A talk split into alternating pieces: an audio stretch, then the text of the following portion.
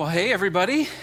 Here we are, you know, Sunday morning uh, together studying uh, why church.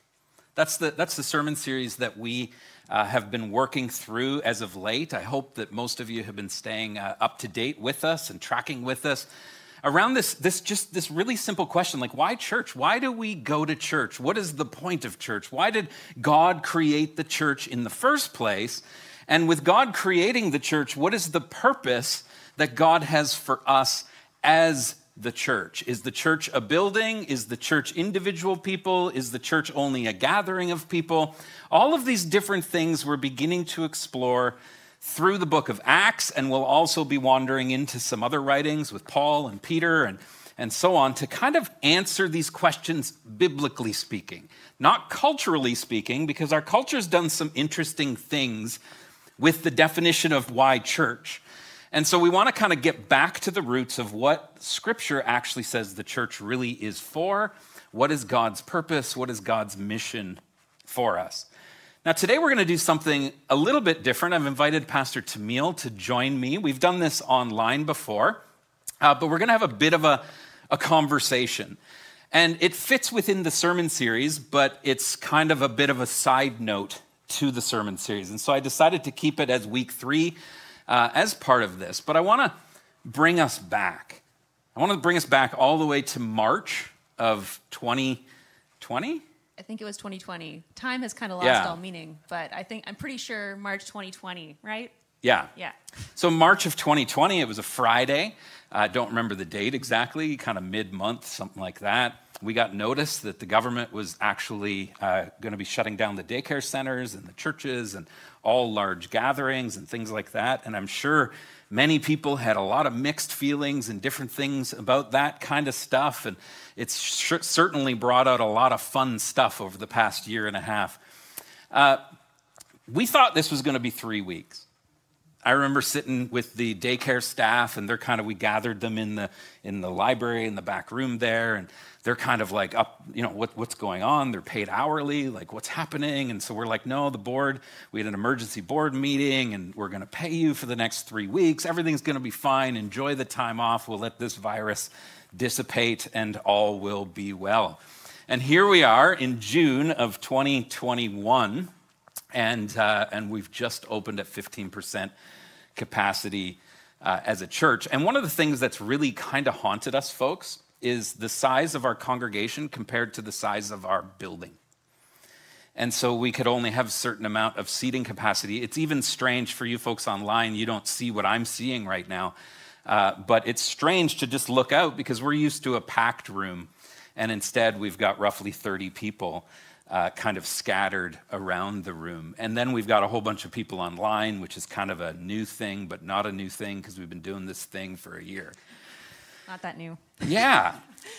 So I, I want folks to know as we reminisce a little bit about this the difficulty of the decision making that we've had to go through over this past year.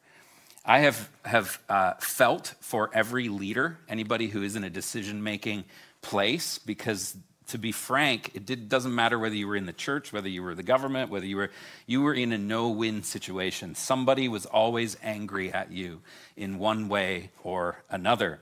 And some would be happy, some would be angry, and then you change decisions, and then a new group's happy and a new group's angry. And so it's been a very interesting time to lead through. One of the things that we did, though, was we said to our congregation a year ago, and we want to remind you of this because as we begin the reopening process, we want to press back into this because it's part of answering the question of why church. We asked everybody to listen. Do you remember that? We asked everybody to take a posture of listening, to, to really make sure that we don't miss this moment, that we don't miss this as the church, the North American church, as evergreen, that we don't miss this moment. Uh, forgot to start my timer. It's dangerous. That, that just bought me an extra 10 minutes that we don't miss this moment to hear what it is that God is actually saying to his church. Because to be, to be frank, I'm going to give you some of my observations uh, quickly uh, over the past year and a little bit. I really think that we have lost the meaning of why we gather. And I think Isaiah chapter 1 actually deals with that. And we actually, Pastor Tamil read that passage that we used last week in the sermon at a vision meeting that we had as the church when we were having conversations around building and all these different things. I really think we've lost the why we gather piece of this. Yeah, and that's that's something that I've come back to all year long. That meeting in January that we had, and uh, that the passage from Isaiah one, I would encourage you to read that. And we read it in our vision meeting from the message. And at the time, it kind of seemed like a strange thing to read at a church vision meeting because in essence isaiah was at the time of course talking about how the jews had lost their way in worship they were really big on the rituals they had really gotten caught up uh, caught up in the um, the special days and the festivals and all those things they were right into it and yet there was a lot of oppression there wasn't love within their communities they, they had lost their way in terms of what god was calling them to and at the time we as a church were actually discerning. This is this is crazy. We were discerning whether to go into a building project. Yeah. And we were going to be having a meeting in March about that actually, yeah. right right yeah. after we shut down. So it's funny how God has shifted things. But the reason that was so important was cuz we were really saying like we want to make sure whatever we do, whatever we decide moving forward, that we stay focused on what God is calling us to. And so this whole passage about, you know, the, it, it's like your meetings are making me sick. Like if you read the passages, God is just like so disgusted with the, the, the meetings that they're having because they aren't centered in Him. Yeah. So as soon as yeah. our gatherings got taken away, it was like, yeah. what do we need to hear from God? So much so that He says that your meetings are no longer centered in me, and therefore I'm no longer listening to your prayers. Right? This is mm-hmm. from the prophet Isaiah, God speaking through Isaiah. And so this posture around how we go about being the church, listening, discerning what it is that God actually wants. I think in North America specifically, I wouldn't say across the world, but I would say in North America specifically, the church, I don't just mean Evergreen, I mean the North American church, has really lost its meaning behind why we gather. Another piece, I think, is that um, it's become pretty evident that the Christian church, especially the evangelical wing of the Christian church, really lacks unity. And as we lack unity, Scripture actually says when you lack unity in the church, you lack witness. So if we lack unity, it means we lack witness. And one of the things that's really creeped out in the midst of this COVID adventure, is what I'm calling it, uh, is that we lack unity in a huge way. And I'm just talking about how we do church, what we think church is, how we approach God, what we think worship is, all of these things. We don't have unity in the midst of those things. Not uniformity. Uniformity is completely different than unity. Okay? We don't all have to agree on everything. We're going to get into that.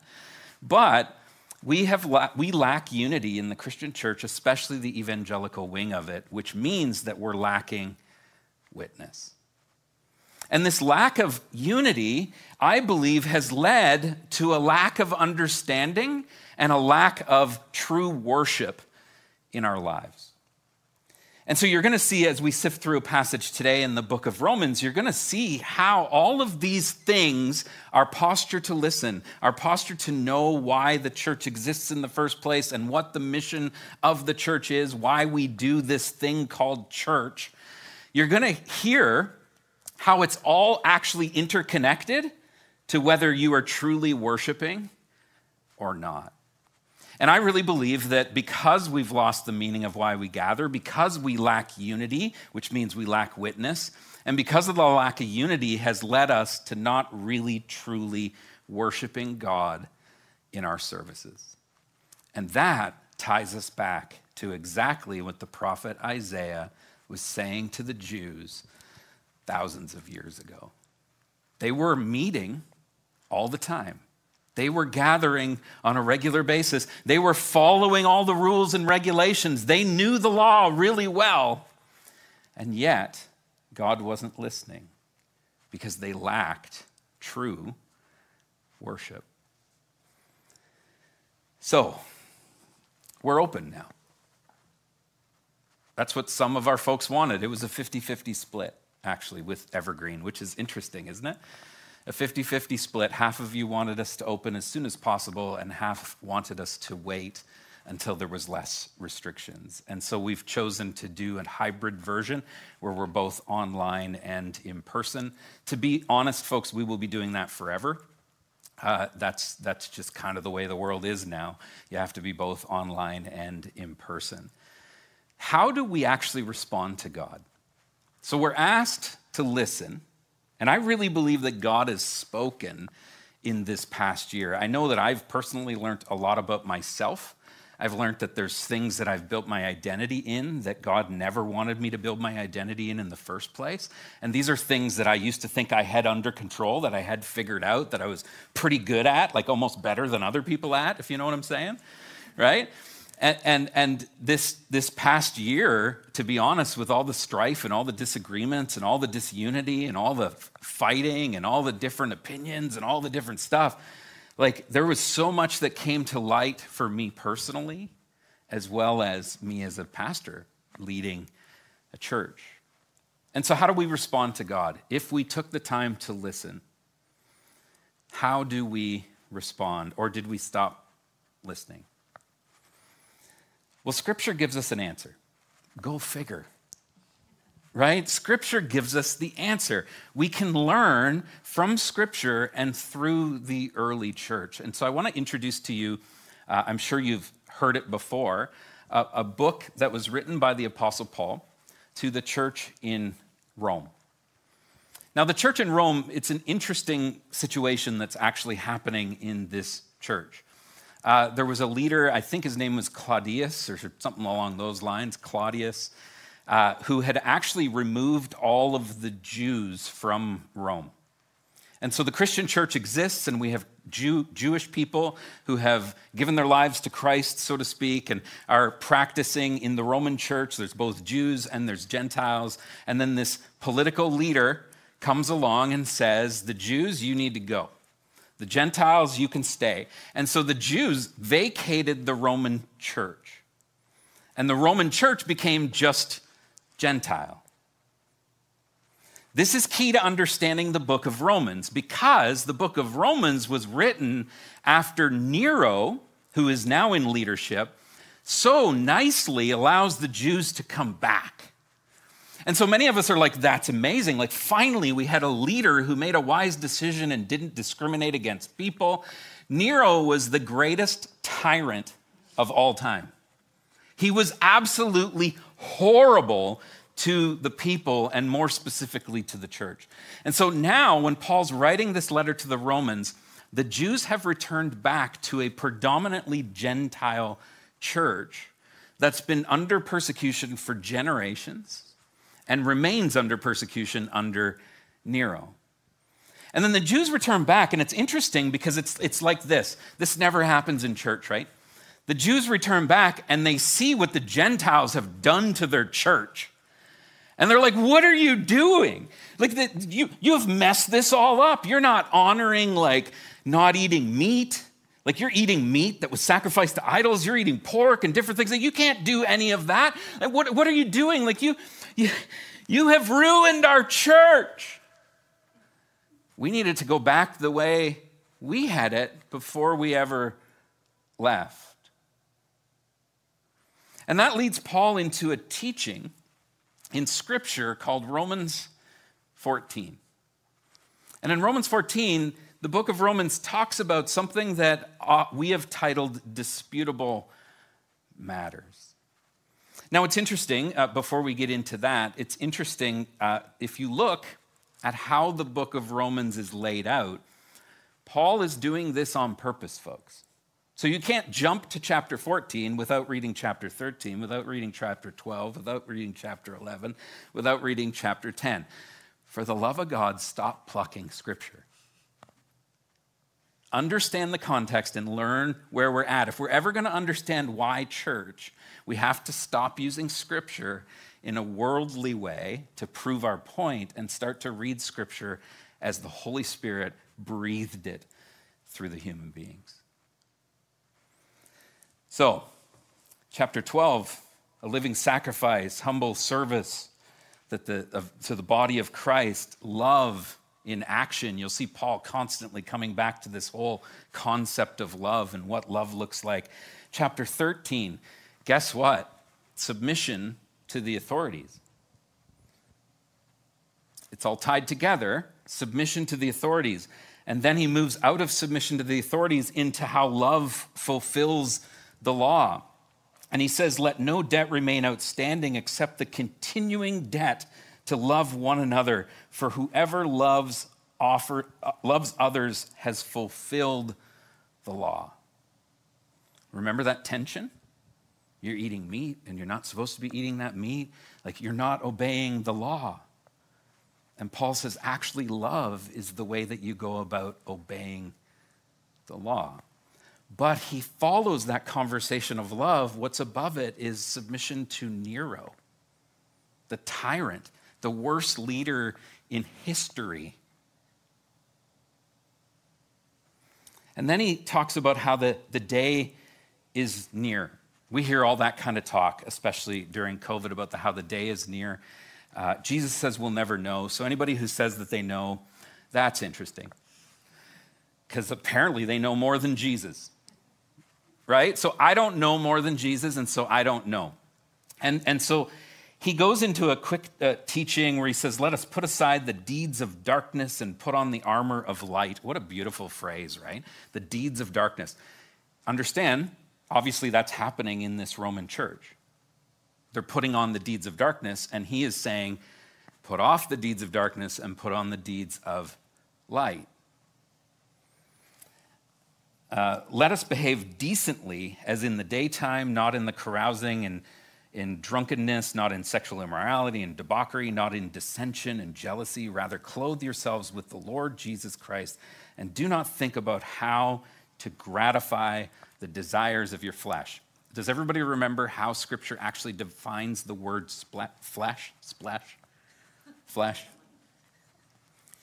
Flesh is the way of the world. So it's not just a physical or sexual thing, but, but uh, uh, living in the flesh is living with the world's desires, living in a worldly way, essentially living with, uh, pushing with our own desires rather than the desires of Christ within us. So, the Apostle Paul, in all of this, writes this uh, thing about how do we disagree together? How do we bring unity in the midst of the Jews and the Gentiles arguing about how we go about doing church, how we go about doing life, and so on? Now, it's very obvious in this passage that disagreements are very common. And how many would say that disagreements are still very common? The problem is, is in our world, we don't actually know how to have them. We don't actually know how to dialogue in a healthy, critical way. It's just like, I'm right, you're wrong, and you must be an idiot because you're wrong, and I'm right. And I know truth, and you don't know truth, and so on and so forth. This is the way the dialogue has been for years, even before COVID, especially in the Christian church. Disagreements will be common, but how do we go about doing it? How we go about doing it actually determines our ability to worship. Are we willing to go before God and give an account? He says in Romans 14. In Romans 14, 12, he says, So then each of us will give an account of ourselves to God. Are you prepared, based on this past year, to go before the Lord when He knows everything you said in your mind, in your heart, and out loud in your mouth. Because in this passage, he talks about being able to confidently go before the Lord in the midst of dispute, in the midst of disagreeing. Now, this posture that he calls us to is, is actually in everything. And so, what we want to do quickly is draw you into what Romans 14 and 15 actually teach. Now, I'm going to encourage you to read the whole context of it. We are going to pull different pieces out. So, I've gone through and essentially summarized for us what this passage actually teaches about how we go about disputing matters of our conscience. I'm saying all of this with the caveat of We all do this poorly, and sometimes we do it well. So, as we walk through this, keep in mind Jews returned, Gentiles are there, church has been going fine, Jews come back. What did you do to my church? And we've got this new conflict about what worship actually looks like. Well, in Romans 14, verses 7 to 8, listen to what it says. Romans 14, verses 7 to 8. I think you'll have this now, Phil. I've been messing with Phil back there, reading passages off the cuff that he didn't even know I was going to read. Um, for none of us lives for ourselves alone. Hmm. Remember that. None of us live for ourselves alone, and none of us dies for ourselves alone. If we live, we live for who? The Lord. How many people are living in front of me right now? So far, so good. We're all still alive, right? The sermon's not over yet. So, uh, and if we die, who do we die for? the Lord. Do you, do you see that it's actually all about Jesus to Paul, not about us? So, whether we live or we die, we belong to the Lord. For this very reason, Christ died and returned to life. We live for God alone, no matter what the circumstances or the dispute. So when we're in a dispute, when we're disagreeing about something, we do it in the Lord, not us. That's a Christian posture, living for God alone. Every morning we get up for who? Jesus. Every night we go to bed for who? Jesus. Remember how I connected in my very first sermon of why church? because they were so convinced that Jesus died and he rose again and that he lived that he gave up everything. They gave up everything. They weren't like, well, you know, I'll sell my house eventually. Well, you know, I got to go to work on Monday. You know, I got this thing I got to take care of. It was just like, no, he's alive. And they just went. That's the expectation of Scripture. Live for God alone. I'm kind of taking most of the mojo here, eh? Do you have anything to say about You're that? Awesome. The next point is Romans 14, verse 15. If your brother or sister is distressed because of what you eat, you are no longer acting in love. So, what happens is this disputable matter, it's, it's based around the eating of meat that's been sacrificed to idols. It's based around their different versions of special days. Um, and they're arguing essentially about whether, you know, the Jews are obviously believing that the meat that's been sacrificed to idols is a huge no no in the law. And so we can't be eating that. And the Gentiles, who were pagans originally before they were Christians, are like, it's meat. Like, you feel that? I'm like, it's meat. It's steak. Like I'm going to eat the steak. I don't care what like it's it's meat. But then like Pastor Tamil, not so much. Red meat. Yeah, she, does, she, she doesn't eat red meat. We just told the world. Ah. and so, how do her and I get along when I'm like, eat the meat, and she's like, don't eat the meat? How do we do this? How do we navigate this? Now, what this means in this passage, if your brother or sister is distressed because of what you eat, you're no longer acting in love, is they're saying that there's a mature person and an immature person. Now, it's interesting because in chapter 14, to Paul, the mature person is actually the Gentile believer. But if we jump over to 1 Corinthians, he has a similar conversation. And in Corinthians, it's the Jewish believer who is the, is the, uh, the more mature. And so don't, don't read this and go, well, you know, the Gentile way of doing things is actually the more mature way. It, Paul flips depending on the different circumstances and depending how each group is, na- is navigating these different things. And so then he calls on the mature person to not cause distress to the other.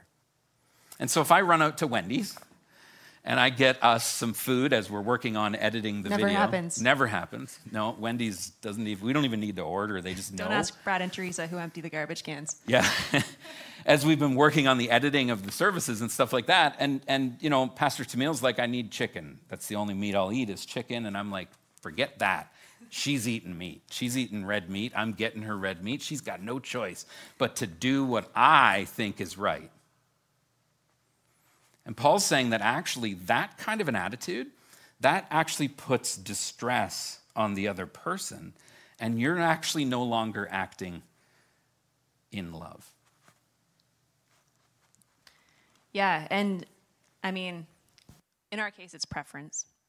But in this case, you've got to think if you grew up Jewish, there's a lot to that that law, right? A- About what what people ate actually made uh, was really significant in this culture, right? And so it's not like that you could just sit down with a Gentile and they could be like, no, it's totally cool, just eat the meat. And you'd be like, oh, okay, right? So the, the posture that, that it's really actually, um, there's a lot of depth to this. There's a lot of like emotional intelligence, right? Like understanding where people are at, why they're there, and being sensitive to one another in, in community for the sake of, Yeah. of love. I don't want to jump ahead. Does everybody know what emotional intelligence is? Yeah, emotional intelligence is, if you don't know what it is, I'll tell you. And I'm not a psychologist, so in any way, uh, you know, like you can look this up. Try not to Google it though, like go to actual like experts. Um, emotional intelligence essentially, bare bones, is this your ability to understand the other point of view, to put yourself in the other person's shoes and to understand where they're coming from before you react emotionally to the situation. And actually, it's, it is proven statistically that in North America specifically, us human beings really lack emotional intelligence. We're not so good at putting ourselves in other people's shoes and understanding where they're coming from, but imagine if you could. That's kind of what Paul's saying here is imagine if you could understand where the Jew's coming from. Would you force them to do something that's a matter of their conscience that would distress them? Or would you let it go through an act of love? And the other side of it is uh, being aware of our own internal reactions, right? So that's kind of the other dynamic that goes along with that is if I'm if I'm a Jewish person and I see you a Gentile eating meat, I might be horrified by that, right? But understanding that uh, that there's a reason that that's because of my upbringing, that you know, but and not judging, right? And so there's kind of two sides of it, and it's really beautiful um, how Paul is sensitive to that in this passage. It's very real. I mean, this is the the meat thing. It's difficult for us to understand, but we see this in all kinds of situations in our world, right? Yeah. Yeah. Yeah, uh, great examples hymns versus choruses. Disputable matter. There's no right, there's no wrong. But I could show you some proof that some people think there's a right and a wrong in that dispute. Right? What did you do to my church? Now you're all singing choruses. I remember the day when we used to sing. Or what are you doing to our church? You're singing all hymns. I want this contemporary thing. Do you notice something? I want. I want. That's acting outside of love. Right? So here's, here's the posture living for God alone, acting in love. And then Romans 14, 19. We're running out of time. Is there a limit? I think you set the computer to three hours. Yeah, I think so. Yeah, I think good. so. Yeah, we're good, right? It's our first time back. You guys are willing? All right. Verse 19, let us therefore make every effort to do. Here, here's what he's saying. Here's how you interact with th- these different uh, opinions. Make every effort to do what leads to peace and to mutual edification. And so that's point number three. We need to have a posture living for God alone, acting in love, and do what leads to peace and mutual edification. When we first went into this and we called our congregation to listen, to not miss what God's saying, we went into a sermon series on Psalm 23. And the whole point of the sermon series of Psalm 23 was to learn to rest in God, to learn to, to, to just slow things down, that God's pulled us out of all of our culture. And now we need to just slow things down and we need to learn and we need to listen. We need to listen and lament. We need to listen and learn. And then we moved into, I don't remember, I think a series toss on. salad? Yeah, Toss the salad? toss Yeah. salad. And then we moved into a peacemaking series, and uh, we've done a whole bunch of, of different things. All feeling nudged by God to teach these things so that we can posture ourselves through COVID and come out on the other side as a good witness to the world. That was the whole point, folks. We were trying to teach you scripture to say this is how we should be reacting, this is how we should be living, this is how we should be talking to one another. In other words, do what leads to peace and mutual edification. If we jump down to verse 22, he says, So whatever you believe about these things, keep between yourself and God. Hmm. Blessed is the one who does not condemn himself by what he approves.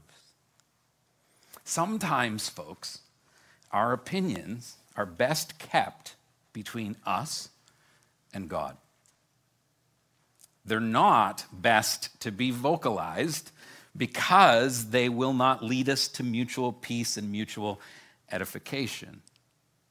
Anybody experienced that over the past year or so, right? We're all guilty of this. This is, this is the thing, right? We're human beings who are trying to figure out how to live our lives for Jesus. But scripture guides us, right? And we say, we prop this up as, as the slight evangelical piece of our wing. We're mostly Anabaptists, by the way. Thank you, Jesus. But the slight evangelical, we really prop this up, both as Anabaptists and evangelicals, but yet we really don't like listen to it because it's all there. Now, so you keep your opinions sometimes between yourself and God. And in Romans verse 23, but whoever has doubts is condemned if they eat, because their eating is not from faith. Listen to what he says here. And everything that does not come from faith is sin. Faith, folks, is essentially trusting God. So every time we're not doing something by faith, every time we're not trusting God, it's not like, you know, sin is smoking a cigarette or sin is using a cuss word or sin is this or sin is that. Paul is actually saying that everything that does not come from faith is sin. Because everything that is not Jesus is missing the mark. That's the theological definition. You don't have anything to say about sin? Not a thing. uh, no, I do think that like what he just said there is really cool though, because if you and definitely like read it read it through when you have a chance. But he's saying, you know what, a Gentile could try to push meat on a Jewish person, but if that person doesn't feel right about it in their heart, if they're not if they don't feel good about it, it actually is sin. It becomes sin because they're That's not right. able to do it with a good conscience. And so there is a reality where, you know, we don't we don't push things on other people because we think that that you know it's it's right from our opinion, right? It's we need to be sensitive to how where other people are at. So that that's really beautiful how he uh, works through that. Let's jump to, uh, yeah, yeah, yeah. We got to live by faith. Uh, Romans 15, 1. We who are strong, so he's talking specifically to the Gentiles there. In this case, we who are strong ought to bear with the failings of the weak and not to please ourselves. There he's back to that sort of individualistic thing, not to please ourselves. We're actually supposed to bear with one another. And we hear Paul echo that in Ephesians when he's talking about unity, that we have to have the ability to bear with one another, to work through these kinds of matters together. Sometimes keep it to ourselves, sometimes, uh, you know, act on our conscience and in a loving way explain why this is happening. And if we jump to verse 2, each of us should please our neighbors for their good, to build them up. How does the Bible define neighbor? Like he's not, yes, he means your neighbor, right? But essentially, he's saying everyone, right? So, so um, each of us should please our neighbors for their good in order to build them up.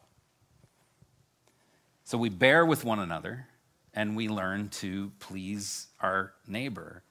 And we jump to verse 5. May the God who gives endurance and encouragement give you the same attitude of mind toward each other that Christ Jesus had. Think about that. Take on the attitude of the servanthood and the sacrifice that Jesus lived. So be willing to serve your, your neighbor, the other person. It's not directly about you. Serve others to build them up. Sacrifice yourself like Jesus did. What kind of sacrifice did Jesus do for us? He was willing to give up his life. Now, if we jump to verse 6, jump in at any time, by the way. uh, verse 6. So that, so he's going to continue that thought, with one mind and one voice you may glorify the God and Father of our Lord Jesus Christ. So, this attitude that we take on of Christ, this servanthood, this sacrificial attitude, that is what actually opens the door to having one mind and one voice so that we may glorify God. He's insinuating something here, folks. When we're not taking on the posture of Christ, we are not glorifying God. This is a worship problem. And this is included in our meetings. This isn't just like outside of our meetings in your everyday life. This is like what we do here, too. How we posture ourselves in online church, too. All of it is interconnected because worship isn't just a love song, worship is a life. It's what we live or don't live. And so he's connecting our attitudes to our worship. And verse 7, the last verse for teaching, well, almost. Accept one another then, just as Christ accepted you, in order to bring praise to God. I don't, I don't know about you folks, but we are called to live a radical acceptance. You know how I know that? Because I don't understand how it is possible that Christ accepted me. Because if it's possible that Christ accepted me, and it's possible that Christ accepted you, who are we to turn down another? You see that radical acceptance that he calls us to in this posture of, of disagreeing, where we're accepting another even if they think differently than us? Because Christ accepted us, and we naturally think differently than him. We have to live in a posture of radical acceptance. And the result of this leads us into unity. In Romans 15 13, he says, May the God of hope fill you with all joy and peace as you trust in him. Trust in Jesus is kind of the key here, right? So, as you trust in him, so that you may overflow with hope by the power of the Holy Spirit. So when you're trusting in God, you're overflowing with hope by the power of the Holy Spirit. How many, if we were really honest with ourselves, have kind of lost some hope? Like, I think over this COVID 19 journey, there were times where we, we felt like a bit of a feeling like there's some hope, there's a light at the end of the tunnel, and then it was just like, boom, we lost our hope, right? We were placing our hope in all the wrong places. Our hope has to rest in our trust in Jesus and in Jesus alone. That is where the power of the Holy Spirit overflows us with hope. Yeah. I have like a thousand thoughts, and I'm just trying yeah. to not make this go on. yeah, we got to wrap it up forever. But I think you know one of the one one thing that's true is that no one we we grow in community right? And when we put up walls, when our opinions act as walls that keep us from each other, we can't have conversations. We can't learn from one another, and it, it, it destroys our communities, right? And so we know this to be true. And one thing that I, I've been thinking about just this past week as I've kind of been driving and see signs about you know love and I, like at the beginning of this pandemic especially there were all these signs out we put things in our windows kids were drawing pictures for you know emergency workers and stuff like that and it's like our world knows that love matters that love is like important but when you more honestly reflect over the last year, man, do we struggle with it. Yeah. Right? Man, do we struggle with it. But mm-hmm. As followers of Jesus, like we have a, a model of what real love looks like. And it's it's centered in sacrifice, right? It's centered in being willing to lay down our lives for others. Here we see setting aside even our opinions for others, but but putting Christ, keeping Christ at the center. Yeah. Yeah. And I, I heard one time a pastor say, if you want to increase the gravity in a solar system, you need to increase the size of the sun. And I was thinking about using it in a sermon, and I don't like to lie in sermons, so I was like, is that true? Is that scientifically true?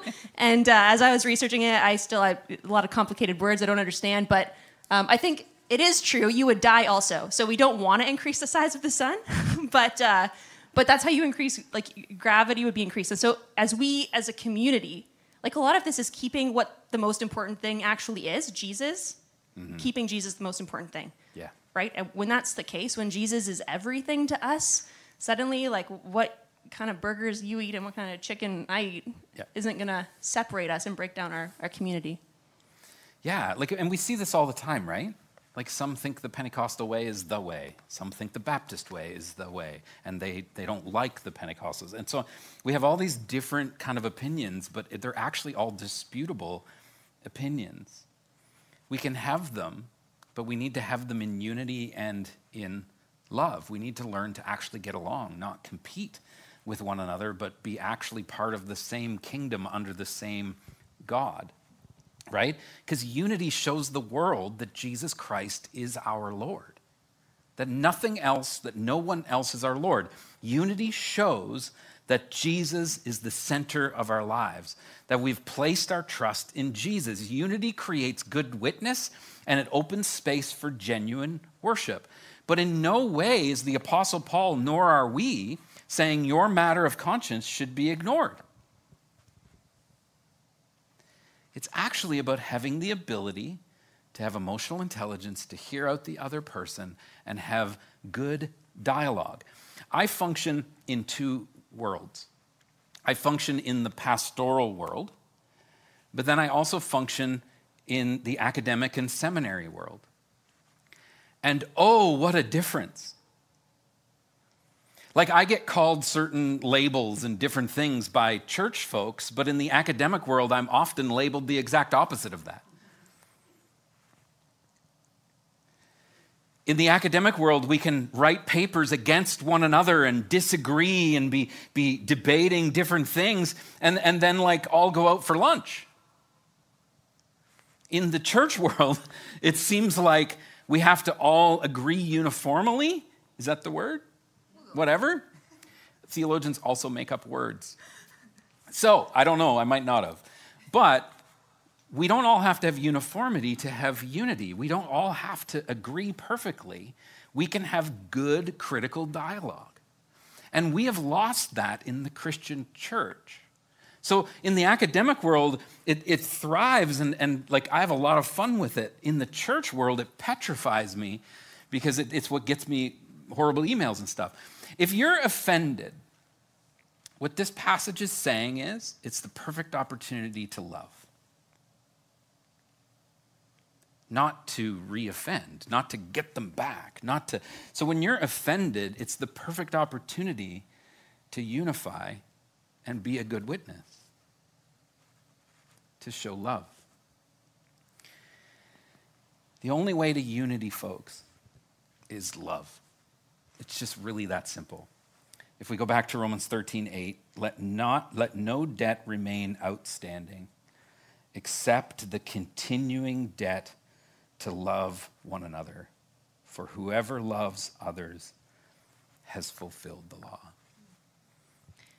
Yeah. One thing we all know is that our world right now is incredibly polarized. Not just the church, the church is polarized, but the world is polarized. We don't know how to do conflict well, right? And so I think in this moment, as we start, even as we start to regather at Evergreen, you know, we have an opportunity to show the to show the world like we should be actually the experts in peacemaking and the experts in love and i know we've done it imperfectly here and in every church because we're, we're human beings but it's a beautiful opportunity for us to work at it and to flex those muscles and uh, to, sh- to show the world how to love and to show the world the love of Christ Yeah. for what it is. Yeah. The only way to unity is love. And so it is my hope that as we move forward as a community, that Evergreen will move forward in a unity that is surrendering itself to the love of Jesus Christ. That if we've been offended, we would take that opportunity to love. That if we're struggling with an opinion, that we would take that opportunity to have good, healthy, Christ centered dialogue about it. To not get our backs up, but to actually put ourselves in the other person's shoes and to hear the, the issue from their point of view, not ours. The posture of Jesus centered love, folks, is actually what accomplishes everything. We have a video as we wrap up today that we want you to just spend uh, a, a few moments just listening to and reflecting, and then it- it'll come back to us and we'll close. Go ahead. This is when we know what love is. Jesus cracked ice, laid down his life for us. And we ought to lay down our lives for our brothers and sisters. Dear children, don't just talk about your love. Put your love into action. Then it will truly be love.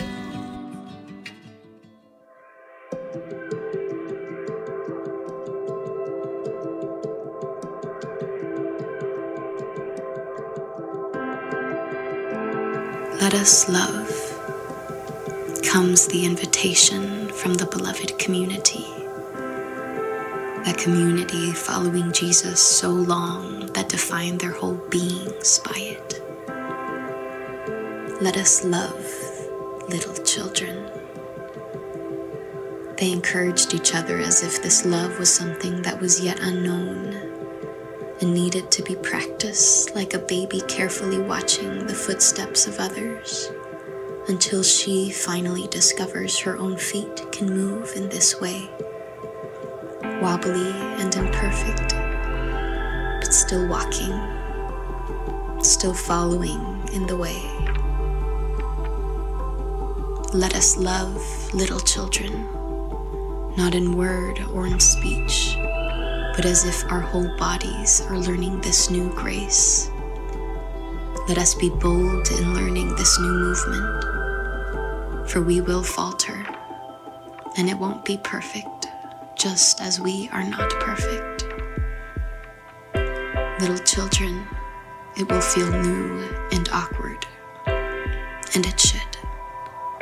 It should feel strange to twist and turn our bodies into love's possibility to learn how to love in the way of Christ, who is still trying to encourage us to love one another. Let this be what defines us now, in this moment. Not so that they will know that we are Christians, but so that we know who that God's love abides. God's love abides in me. God's love abides in you. I am in you and you are in me. And this changes everything. That is our prayer right now. That we will come to believe enough that God's love abides in us and be so changed. O Christ, may it be so.